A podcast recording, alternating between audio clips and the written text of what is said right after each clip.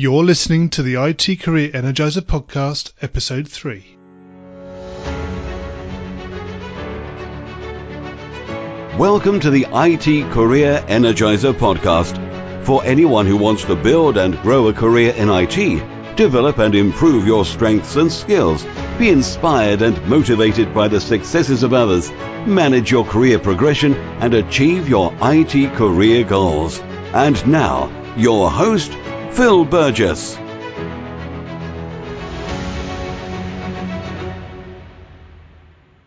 Hi, Phil here, and welcome to today's episode of the IT Career Energizer podcast. Today you're going to be hearing from somebody I've known for a number of years who has a wealth of experience in delivering IT projects and business change. He is a very engaging and passionate individual, and I hope you enjoy listening to his views and thoughts about a career in IT. So here's episode 3. Today's featured guest is Jonathan Moss. Jonathan is an experienced transformation and change professional who helps companies implement fit-for-purpose solutions for their businesses. Over the past few years, Jonathan has led large business and technology change programs for household name clients such as Rolls-Royce and Christie's. So, Jonathan, is there anything else um, you'd like to add to that brief introduction? Well, thanks, Phil. Um, no, only other than to say I've actually uh, ended up doing uh, quite a bit of niche work and started to specialise in the last few years in HR and HR transformation. I fell into that, and I'll, I'll talk about that soon. But actually, I found that HR is far more interesting uh, than I thought, whether it's from a change or even an IT perspective. So I've got a good general background technically, grew up through the technical route. Yep. Uh, did those classic roles across IT, everything from programming to networking, uh, systems implementation, but ended up doing project program management transformation, as you just said, and uh, recent specialization in HR, which is, which is fun. Right, great. Are you able to give us uh, one sort of big or unique career tip that that people probably should know but don't? Yeah, that's a great question. I think really, really understand your customer. You could be an IT person that I know doesn't ever move out of IT, but quite often has to interact, say, with a CIO. Think about the needs of the CIO. You know, their CIO doesn't want to hear lots of technical things.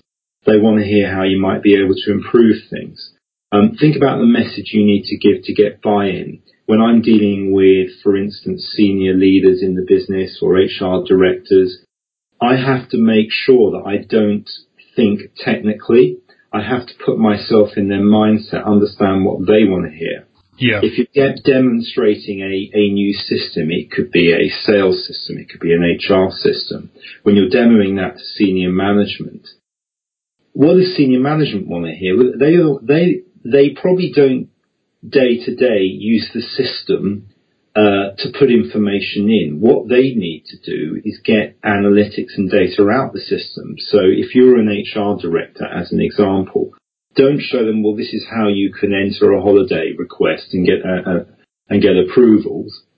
Tell them this is how long it's taking the business to recruit people. This is where we're buying in capability rather than building it from internally. So you've got the data and you're showing them the dashboard and the analytics. So when they log in in the morning, they can see this data. It comes up on the screen automatically. Then if you've got their, and if you get their buy-in for this type of thing, they're far more likely then to back the project, back the business case, back the funding, etc. So really understand your customer. Yeah. Really understand how uh, to sell what you are doing to your customer so that it resonates with them and, and you get their buy-in. That's my big tip. Great. Okay. And presumably, um, talking to managers and people on the ground, that that sort of communication changes in terms of what they need to know. Yes, it does. In fact, it very much changes through a project or a program life cycle. But you can't do it until you've developed a relationship with them. And you don't have to, you know, take them out for dinner every night. You could go and have a coffee with them. Uh, you could you could have a 20 minute chat with uh, a manager. It doesn't matter where they are where they are in the business uh, or which function. A quick 20 minute chat. You need to plan and prepare well and think in their world. What do they need to hear? What are their challenges? So when you're talking to them, um, uh, listen properly. But that might be before the project starts. Kind of what you've inferred is as you go along a project life cycle, you, you have to take them from understanding to acceptance to willingness to help to then providing the people who sit under them to sit within your project to make that project happen through to success. Yeah. So it is different communications through the life cycle, and you've got to think think about that Indeed. and manage it effectively. Yeah. Can you tell us about possibly your worst IT career moment and what you learnt from that experience? Uh, yes, and the irony is, um, I live by what I learnt on that every single day. Okay. What I do now, and it was less about my fault; it was about the fact lack of experience. So I went into an organisation and I reported pretty much into the top, uh, into the exec board. They, uh, we had to, I had to take them through vendor selection, uh, onboarding of an SI partner, plan the program of activity, resource it, and I did all of that supremely well, and I was very highly regarded at the top level. But when we started to get into the non-technical elements, I was, because I didn't have the experience of how to manage change, I fell by the wayside. I hadn't considered impact assessing how ready the business was to accept the change. Remember the change was new business, a new system, which in effect was new business processes, Yeah. new ways of working, not just in one office, say in London, but, but globally. I hadn't considered the impact of change on the people. I hadn't done, uh, I didn't even have anybody in my team to help me manage change. No concept of training needs analysis. You know, how are we going to train and provide learning on the new ways of working enabled by the new tools? And I, I went, to be blunt, I went back into that classic era that IT made back in the 70s, 80s and 90s where IT delivered projects quite often badly because technically uh, they, stroke I, delivered the project. So technically it worked. We had no concept of user adoption. It wasn't change managed, etc., etc. And in the end, I, I left that company, uh, having delivered well, but with a reputation that I hadn't really considered the needs of human beings in the company. In other words, I hadn't change managed it effectively. And I had learnt such a hard lesson from that, and now I embrace it and I'm quite expert at it. Right. So what what do you do differently now? I never think about any IT project as an IT project. I always think about it as a business change project, with a few exceptions. You know, if you're doing an IT project that frankly is a maintenance upgrade in um, uh, a data center, but even that in the messaging out to the business, well, I'm making some changes in the data center. I've got to bring the data center down uh, for a weekend. Rather than just telling the business, I'm sorry, the, you won't have any access to the systems, but when you come in on Monday, all the systems will be up and running. You haven't changed management. You've told them a statement of fact. Rather than saying, we're having to take the systems down, we're making some improvements. It means that the user experience will be better when you log in. It will be quicker. You can access the system more easily from home or on your tablet or whatever. You can change manage it. You can put it in business terms. Yes. Okay. So m- moving on from your worst IT career moment, can you tell us um, maybe a bit about your IT career highlight or greatest success and how you were able to to achieve it? Well, yeah, this, this, time, this time, Phil, I'm going to mention uh, the name of a company, which was Okay. a fabulous organisation to work for, and that was Christie's. And the Christie's are a global auction uh, and publishing and real estate company. Most people have heard of, you know, Sotheby's Christie's. It's a beautiful place to work, Yes. very oldie English, um, you know, art, um, uh, beautiful furniture, um, all sorts of jewellery. It was just fun to work with, and one of the reasons was it spent a lot of money and time um, engaging with its customers globally and developing relationships, but it had the same ethos in house. So whilst I didn't run amok with the run amok with the um, the corporate credit card, I was able to take people out for lunch and, uh, uh, uh, and coffee. And when we did team building, uh, you know, we, we always made sure we did it nicely. We ra- I reined in the costs, but people felt it, they didn't just have a day job; they were cared for. And the the reason uh, it was a, a career highlight when I joined, I joined as the interim transformation director, and that was really to transform IT sales, finance. Um, uh, and other area, logistics and other areas of business. But two or three weeks after I joined, the CIO left. And I ended up being the, in effect, the interim CIO as well as doing the transformation piece. And what you had, you had a team that was demotivated because they, they lost their leader. We had this very complex and difficult transformation. Again, as I say, across all different functional areas of the business. Yeah. They knew also that the IT people knew also that ultimately we're going to outsource a lot of the non-value add IT piece. So in effect, they were going to, some of them were going to lose their jobs. But the way I dealt with that was to bring them together. I was, you're talking about 70 to 80 people in Europe, um, and there were, there were people in New York and Asia as well. But I concentrated on the European side of things. And I said, this is what we've got to do. We've got to plan this program of activity. It's going to be very hard. And I gave every single one of them some responsibility part of that program. Whether you were the PA on a team, whether you were a test analyst, a test manager, an infrastructure guy, a project or program lead, every one of them felt that they had a role to get us through that transformation. And I, I've rarely seen a team that gelled so much. We, we were in the trenches as well because when you present, you know, tens of millions of pounds up to the board and say this is what it's going to cost, um, this is the business case, this is the money we need, this is how long we think we're going to take to do it, we can deliver it in a year and a half. And when the execs say, sorry, you know, halve the budget, instead of me going away with the problem and crying in the corner, I brought all, you know, 70 or 80 people together, either in a room or via WebEx, and I said, this is what we are going to solve together. Yes. But, but take time off to two, for two days, you know, go and think about it, come back.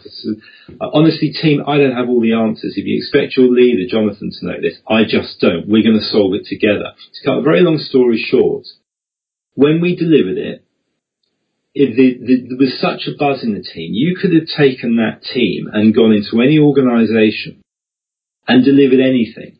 It didn't matter what the project would be because the team truly gelled. And in my experience, that's that's quite rare for many yep. reasons, not necessarily bad.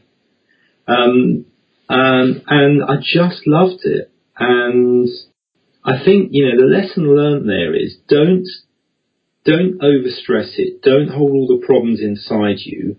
Delegate well, but explain that we're going to do this together. I know it's very cliche to say, you know, we succeed as a team. There's no I in team. Really, though, those values and those ethics are right. And um, it's just, I, I didn't so much learn a lesson on that other than I did what I thought was right, is just involve people, make them have ownership, make them feel like they're helping to solve the problem and, and thank them. And you know, you, as you know, Phil, in your own career, along the way of projects, transformations, there are many wins you could celebrate. Yes. You could celebrate getting to the end of prototyping. You could celebrate getting to the end of uh, having signed off on the way you're going to do training. Go out and celebrate. It could be a thank you. It could be a box of chocolates to somebody. It could be a pub night. It could be a dinner. It could be a family to take half a day off and go out with your family. And I don't want, don't want you to see it as holiday. Don't come back and sign off as holiday. Whatever it is, celebrate the wins. So there is a team. I would love to go back into that organisation and work with that same team. Yes. Good fun. Great. I mean, is that something you, you feel could be achieved in other companies? I think I don't think there's any excuse not to.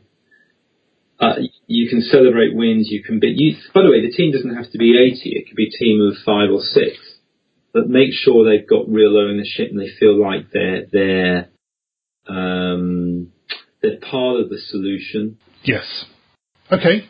What's one thing that excites you about the future of a career in IT? So not necessarily for yourself, but for people potentially coming into the industry now or maybe have only got a couple of years experience? I think the global nature, the whole, it's a lovely marketing term, you know, cloud computing. I, the excitement for me is the complexity. Like I'm an engineer by training and I like things that don't work. I like to fix things. And a lot of people in IT actually are fixing things, whether you're a network guy or a programmer, uh, you're a PM, you know, you're in a PMO team and projects aren't going right. You have to fix that issue. I think the complexity around cloud computing, integrating back to on premise, um, the complexity around integrations, how you get data, the how you actually uh, remove the from a user perspective, how you take a complex application and you give them the um, that you traditionally access through a desktop. Uh, we have mar- far more mobility, global mobility. People get on planes. You you give access to that that com- complex application, ERP, whatever, and you you you end up doing some programming and um, and producing a an application on an iPad, corporate application that makes that process that workflows much simpler. Everything to do with the cloud, for me, is exciting wrapping that into what I call also um, corporate social media. A classic example, listen, you, are familiar with SharePoint as an example. How many times have organizations put in SharePoint but don't use the social media capability of it? It just uses a repository. Be excited about what IT and IT solutions can really add value to the business and make sure that you get involved in those types of projects. And if they don't exist, sell the hell out of the need for it. Yeah. So much, there's so much capability now in IT. Maybe there always was, but it's so much easier now to provide better value add to the business in so many different areas. And I think the choice is, you know, whatever your choice of area of IT, whether it be networking, whether it be programming, whatever it is, the, the tools available to allow you to do that well just exist. So go and enjoy it, have fun. Great. So moving on to the uh, reveal round, which is a, a, effectively a quick fire list of questions. So what attracted you to a career in IT in the first place? Um, I was fascinated by technology and fixing things and the complexity, having to network things, you know, computer systems, yeah. Uh, integrations of data, things like that. I, I love that problem solving requirements and then actually doing the fix. Um, what is the best piece of career advice you've ever received? Um, I always remember this and I've always lived by it. It's rigorous planning, rigorous execution. It doesn't matter whether you're a project manager, a network engineer, whatever it is. Plan, front load the planning. Really think through what are the constituent parts? Before I actually do something, plan it well. What resources do I need? What expertise is needed? And then rigorously execute it. Yeah. You know, risk manage it constantly, day by day, week by week, month by month. Rigor. Yeah, rigor, rigor's definitely a very good, uh, good uh, piece of advice. Um, if you were to begin your IT career again right now, what would you do? I'd be an application program manager, uh, programmer. I, would really enjoy programming in the app space, both corporate and social applications. But I think that's just great fun. Got lots of problems. It's good fun.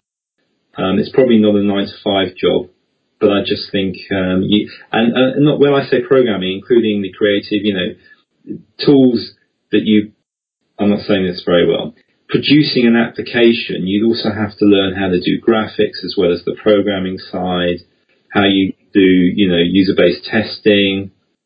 I think holistically that would be great fun and that's what I'd love to do. Okay. Any reason why you wouldn't go and do that now? um, I, live in the world of change and transformation. I do programming as a hobby. The reality is there are younger people out there who've learnt those skills through, you know, college or uni. Um, I, it would take me too long to be an expert. right. Okay. What career objectives are you focusing on right now?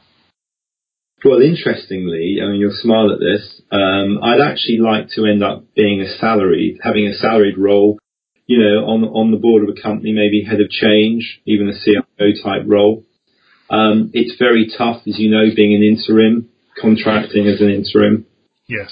Uh, and always having to fight and sell yourself and get the next role. It's great fun working for a different company every year and a half, two years, but it's hard work, and I'd much rather now settle down. That's what I'd like to do.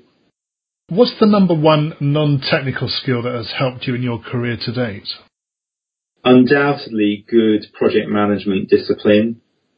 Always thinking of the risks. Doesn't matter what you do. What's the risk of me not being able to achieve that target, that Yeah. milestone next week? And to be blunt, you can be trained on it, but you've either got that DNA or not. You haven't. Um, you could never train me to be a, a data analyst because though I quite enjoy the challenge, I'm never going to think like a true data analyst. Um, but I do think like a project manager every single day, and I think that um, that good PM discipline will hold you in good stead, whatever type of work you do. Can you share a parting piece of advice uh, with the IT Career Energizer audience? Yeah, communicate well. Always think about how you're going to deliver a message. It doesn't matter what role you're doing. Communicate well, communicate often. The amount of times, um, you know, you, you, you, a meeting will be arranged for you, you arrange a meeting, the other person can't make it. Whatever, even a good reason. Well, rather than wait two or three weeks, especially if it's a manager, just send them a quick status update saying, sorry we couldn't make it. Let me just give you a quick update. We've nailed that. We've nailed that. That's that's slightly behind the curve, but this is what we're doing to address it. It gives people faith in you. And there's one example of communicating well. Even if you're doing project program management, you've always got a message you can give to people. You even if you've got no update on some of the deliverables, you can always find a way to communicate something to people. Never communicate by email unless it's absolutely necessary it, try and do it WebEx, face to face, whatever it is. Try and communicate non electronically. Yeah, you touched on one of my personal pet hates, which is over communication with email. Yeah, and we do it too much, and emails are too long. You're quite right. But I enjoy. I've enjoyed my career in IT, but I very much focus my thinking around. It's not really IT. We're delivering something for a business. It's enabled by IT. Finally, what's the best way that we can find out more about you and connect with you? Well, I think uh, professionally through LinkedIn. Uh, and I also have uh, a personal brand website, which is changeglobal.co.uk. Anything else you'd like to add? Um, no, you know, whoever, whoever's listening to this who's thinking about a career in IT, um, grab it. It's great fun. Um, if you're in IT and you're feeling a bit stale, then decide what, what, what floats your boat, what, what motivates you, and don't be afraid to stay in IT, but, but, but, but retrain. Want to be a programmer? Go and be a programmer. Want to be a project manager? Get some advice. Speak to people like me and others like yourself, Phil, and, and go and do what your dream dictates. Yeah, that's great advice. Jonathan, thanks so much for joining me on the IT Career Energizer podcast today. It's been great talking to you. Thank you. The pleasure's been all mine.